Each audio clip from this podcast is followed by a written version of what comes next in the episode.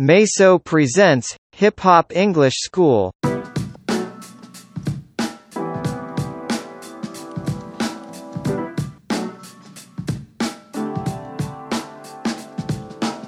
えーと、はい、というわけで、メイソープレゼンツ Hip Hop English School の配信です。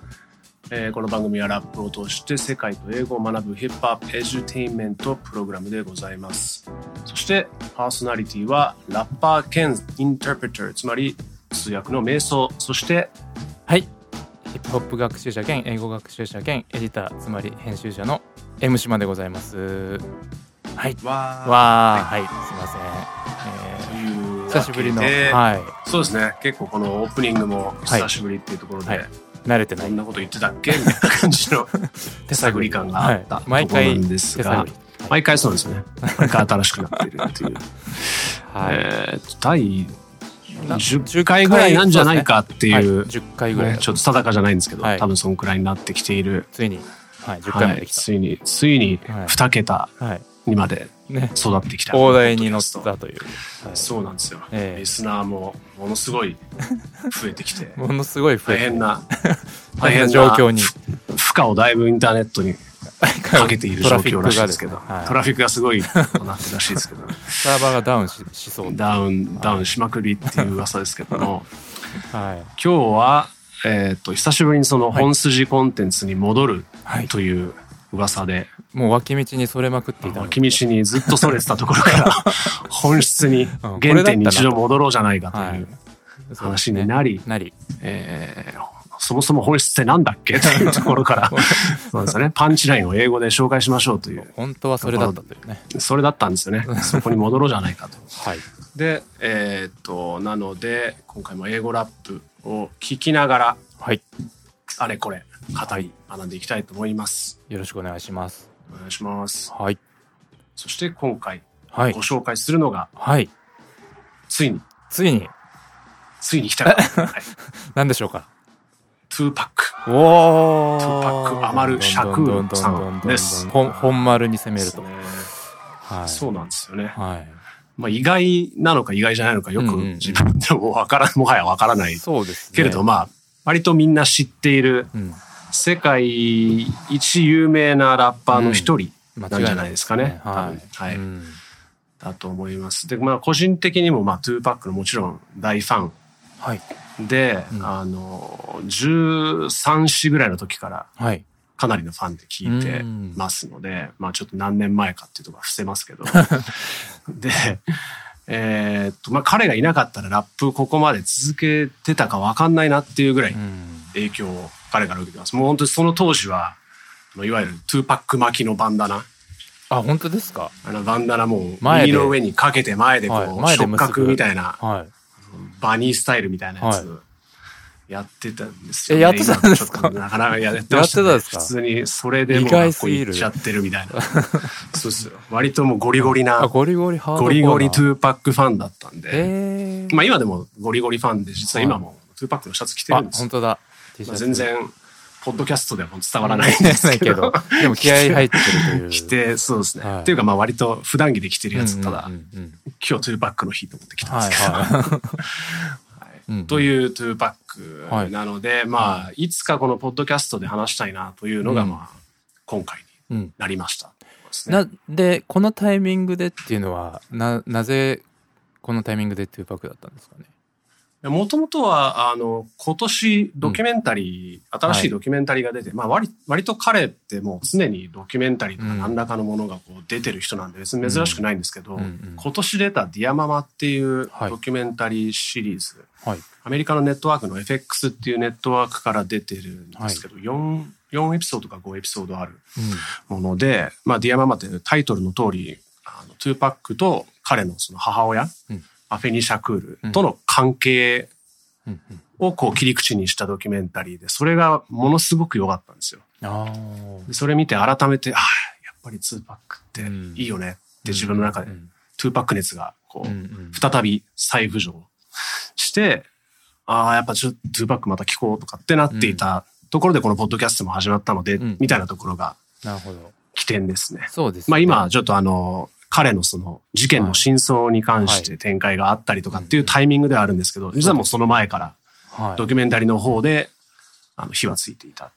あのーこのポッドキャスト始めた5 6月ぐらいにあのどんなあのパンチライン扱いますかっていうのをメイソさんと話した時にまあ母の日も近いしディアママいいいんじゃないですかみたいな話もしてて確かにやりましょうって言っててあの全然ズレズレになって このここまで来ちゃったけどそのさっきのトゥパックのあの銃撃事件の真相が分かりそうみたいな話にちょうどタイミング的にも重なりまあちょっとね旬な感じにはなってきたというとそうでころですすねよ。ね。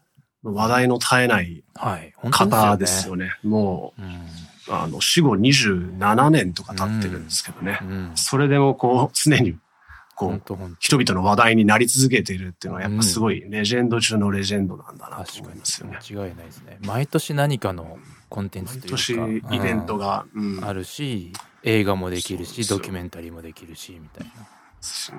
うんアイコン、ヒップホップアイコン。アイコンですね。そそんなアイコンをあのまあ瞑想さんはもちろんのことですけど私なんかがこうねなんか言っていいのかみたいな。いえいえ。学習者としての私がね、もうでも、あの、ヒップホップどっぷりファンの人からしたら、うん。トゥーパック。って言っても、まあそんなに詳しく知らないっていう人も実はいいはいはいはいると思うんですよね。はいまあ曲はね、あの、聞いたことあるなっていう人はほとんどだと思うんですけど、生い立ちとか、そのキャリアの全体的なところは知らない人が意外と多い。そうかも。ほとんどの方は意外と知らないと思うんですよ。そうかも。なんでそこをさらっていく、はい。ちょっと、初心者向けにちょっとこう、はい。さらうやっていきましょうのは大事はい。かな？確かに大事です。ね、思い。僕もトゥーパックが銃撃されたりとかっていう話題になった時亡くなってしまったりとかっていう時には学生だったんですけど結構その時ロック少年でまだヒップホップ目覚めてなかったっていうか、まあ聞いてはいたんですけど、はいはい。トライブとかあのデラソウルとかそっちの,、うん。あのちょっとソフィスティケートされてたような。はい。あのネイティブタンとかいやいやいや。そっち側をト聞いて。ゥーパックもソフィスティまあケートまあもちろんそうです。い。やもちろんそうなんですよ。いやだから これが僕、僕あのヒップホップのあの、はい。初心者イメージで。サグサグなんだ、うん。こう結構不良ギャングスターみたいなイメージがすごい強かった。さっきのあのバンダナの巻き方じゃないですけどでそういうところのイメージしかなくてあこの東西構想に巻き込まれて亡くなってしまったんだみたいな部分しか知らない。っていう人は結構多いかなと思っててで、まあ、今回取り上げるにあたっていろいろと資料とかを見たり聞いたり読んだりとかしたんですけど意外な一面もあるのではいあのそうなんですよ。ねその辺を紐解いて意外とイメージ通りじゃないところがいろいろあるのが面白い。うんうん。そこが彼の曲の魅力だとか、本当に本当に。彼のそのなんか、まとってるオーラっていうんですかね、うん。の魅力に多分直結してるんだろうなとは思うんですけど、うんうん。その辺をじゃあ、はい。やっていきまやっていきましょうか。はい。じゃあ、お願いします。僭越、僭越ながら私から、はい。トゥーパックさんのお願いします。はい。あの、はい。生い立ちをまとめます。はいひたすら相槌打ってます。いやいやいやいや、ちょっと、ちゃんとあの、サイドキックしていただいて。あ サイド、サイドサイド MC はいが。あの、バックエンド、せていきますねバックエンドフォースして。パンチラインをこうかぶせて。かぶせていく。イン、インの部分をかぶせていく。はい。じゃあいきますね。はい。トゥーパックさん。はい。えー、1971年生まれで、本名は、えー先ほどもおっしゃってましたけど、トゥーパク・アマル・シャクールという名前です。これなんとインカ帝国の皇帝と同じ名前という、すごい名前なんですけど、なんかこれも結構その由来があって、これから話すお母さんとかにもちょっと関係してくると思うんですけどね。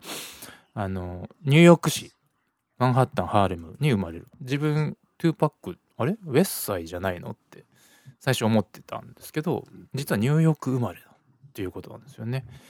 でお母さんが、えーアフェニさんですよね。この方がもう本当すごい方でブラックパンサーっていうあの黒人解放運動というかの、えー団体の、まあ、60年代後半から70年代ぐらいからにすごい活躍していたそのブラックパンサーという党があってその党員だったと、まあ、活動家ゴリゴリの活動家。でしかもなんか幹部級の方でなんか女性ながらにその幹部に上り詰めたっていうところでやっぱすごいアイコニックな存在だったみたいな感じなんですよね。うんうん、なんかあの弁護士を立てずに裁判で勝利するみたいな なんかすごい。論客、独学で。うん、論客みたいな方でかなり喋りがうまかったそうらしいですねスポークスマン的な立ち位置だったみたいですね。党でも幹部級だったと。とで、はい。でお父さんが、えっと、生みの親というかはもう早くからあの離婚されていたので主にお父さんと呼べる方としてはその義父継父としてムトゥール・シャクールさんという方があのお父さんだったと。でこの方も活動家だったんですよね。この方が重要人物で FBI とかにも結構追われていて後にちょっと政治犯として収監されちゃうみたいなそういうこともあって結局そのアフェニさんの、あのシングルマザーとしてお母さん一人ででトゥパックさんを育てるあと妹さんがいたんですかね。そのますね。はい2人を育てなんか僕が見たドキュメンタリーではお兄さんもいる、はいお兄さんもなんかラッパーでっていう話だったんですけど、うんまあお兄さんもいたということです。有名な人の息子さんみたいなイメージなんですかね。その界隈では割と有名な、うんうん。サラブレッド的な立ち位置なのかもしれないですね。そのパンパンサー界隈では。そうですよね。で、えっと、まあ、先ほども言ったように FBI に追われて逃亡、お父さんが、まあ、収監されて、まあ、その関係で各地転々とするみたいな生活になっていて、で、15歳の時にニューヨークからボルティモアに引っ越すと。で、ここで芸術学校に入学するっていうことなんですよね。で、ここが結構彼の芸術的才能が花開くみたいなところで、シェイクスピアとか、あの、うん。すごい学んだり劇を演じたりとかしてたそうですね。で結構意外なあのさっき言った寒い感じのイメージを持ってると、あ意外とそうそうなんだ。芸術派だな。そうっすね。って、うん、バレエとかもやってたみたいですね、うんその時。に。そうらしいですよね。でここでまあ詩とかそういう、まあ、ラップに通ずるような勉強とかもされていて、で意外なのがこあのここで出会ったのがあの親友関係になったっていうのがあの今のウィル・スミスの奥様のジェイダ・ピンケットさん。ここでそうですまあなんか恋恋愛行く行ってる恋愛関関係だったたのかかんじゃないかっていうね なんか、感じですよね。言われてますよね。一回、トゥーパックからこう求婚されたっていうような話とかもうん出てたりはするんですよね、ジェイダの方がそれ言っててこれも結構意外。これもあの僕今話してる元ネタは「あの All Eyes on Me」という映画 映画彼の一生 はい、一生を描いた映画を元に話してますけど、えーはい、ちなみにあの、ジェイダ・ピンケット・スミスさん、あはい。あの、最近本出したんですよ。あえ。本当に先月とかだったーうんんですよ。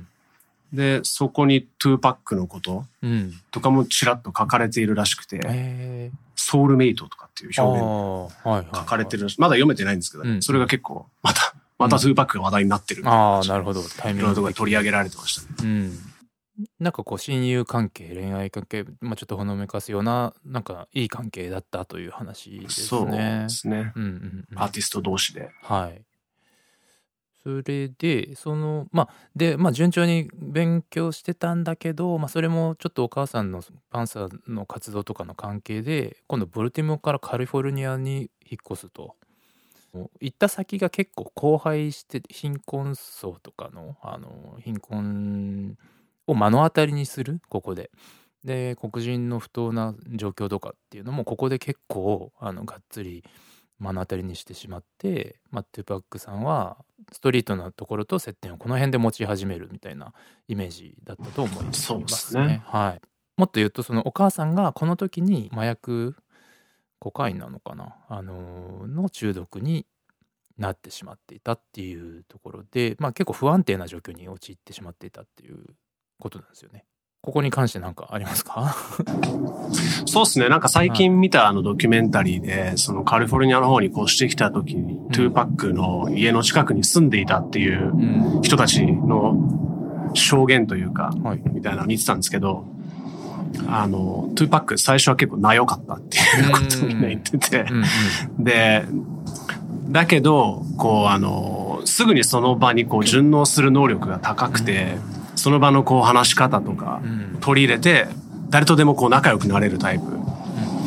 で、その彼らがこう、トゥーパックをクルーに入れるときに、あ、最初イニシエーション的になんか、ん。あの喧嘩になって、トゥーパックは喧嘩慣れ全然してなくて、うん。あの地地面にひっくり返ってこうななんていうんですかねあの、ん。多分昔のモハメド・アリ対はいはいはい。猪木でしたっけ、猪木のはい。みたいななんかこう、地面にひっくり返って足でこうずっと蹴ってるみたいな。えー、それをやってて、まはい。あ、最終的にはちょっとボコったみたいな 表現がされてましたけど、あちょっとまあ、トゥーパックだからこう、まだまだ全然うん、寒くないうん。感じ？うんうん。で、まあそこでイニシエーションがあってからこう仲間に引き入れて、そこからもうファミリーだったっていうような話をしてて、まあだから、もともとはその美術系の学校に行ってて、うん。その頃はまだそこまうん。でストリートライフではなく、そうですよね。という、どっちかっていうとアーティスティックな方が強いタイプの人だったっていう時期ですね。ね。この、まあな、西に行った時に、まあ、そういうふところに触れていくというような感じになったっていうところででこの時に、まあ、ラップとかも結構やっていったというところでである時そのラップ活動がちょっと人の目に留まって有名なデジタルアンダーグラウンドに加入というとこですね。まあ、最初はなんかこのお付きなんていうんですかロローディーじゃないですけどなんか荷物持ちみたいなうんうん感じですね。うん、あのラップライブの時にも後ろにいてこうかぶせたりバックダンサーそうダンサーするみたいな感じでたんですけど、だんだん頭角を現してだんだんバース蹴ったりとかもするようになってその才能を認められて1991年にやっとその自分のソロアルバムを「トゥパク 2Pacalypse Now」をリリース。というところまで来ました。いよいよ、い。はよいよね、だはい。いよいよラッパートゥーパック。ラッパートゥーパックのデビューという、はい、というところで、えーまあ、ここに収録されているものの中で有名なのが「Brenda's Got a Baby」という曲ですよね。名曲ね。曲クラシックとされている。でなんか、そうですよね。ファーストアルバムからそもううですよね。クラシックとされていうんうんる。うん結構そのストーリーラップみたいなところで、うんその10代の女性の妊娠出産みたいなという結構ハードなストーリーをラップしたで結構へハッピーじゃないラップなのでなんかそのレコード会社に結構渋られたみたいなエピソードも「オール・アイズ・オン・ミン」の中で描かれてました、うんはい、パーティー系とかじゃないですからね。そうそうそうなんですよね。っていう感じで今日これからこの曲の中からもちょっとパンチラインをご紹介したいそうですね。はい、後で、はい、はいブレンダーズ・ガーラ・ベイビーからパンチラインを紹介したいと思います。はい、というところです。でまたさらさらっといきますと、えー結構ね盛りだくさんなんでね、そそうなんですよね。はい、それなりにこんなさらさらといかないと。こんなにあの丁寧にやっていっていいのかみたいなのあるけど 映画とかも出てジュースとかあのあポエティックジャスティスこれがね、はい。めちゃめちゃいいです。はいこれ実は僕眉間というね恥ずかしいあのどっちも眉間なんですか？ポエティックジャスティスはなんかちょっと見た気がするんですけど、逆にジュースをちょっと、なんかね、姉が、姉がビデオを見てたよ。はいはい後ろから見てジャネット・ジャクソンがはい出てるんですよ。ジャネット・ジャクソンスティスソンが、まあ好きだったんで、姉が。は それで、それジュースはオマー・エプスがはいはいはい。出てますかね、有名な人で言うと。サミュエル・エル・ジャクソンとかも出てまあ、すね。そっかそっか。いや、ちょっとね、恥ずかしながら眉間なので、はいはい配信もないので、ちょっと DVD 購入寸前。いやいやいや、見てください。はい多分、ストリーミングでいろんなとこあると思うんですけどね。うんなんかね、日本だと見れないんですよね、まだ。うんうんちなみに、あの、東京トライブって漫画ありますよね。はいはいはい読んだことあります？のサンタさん。井上サンタさんの。はいはい。あれって、多分相当ジュースから影響を受けてる。あ、内容っていうか、結構ストーリーがジュースをなぞ、途中までなぞってるような感じがあるんであの、もう一回トライブを、東京トライブを読んでから、どうんうん。ジュース見ると、おーっていうなんかこう、重なるところが見えて面白いと思います。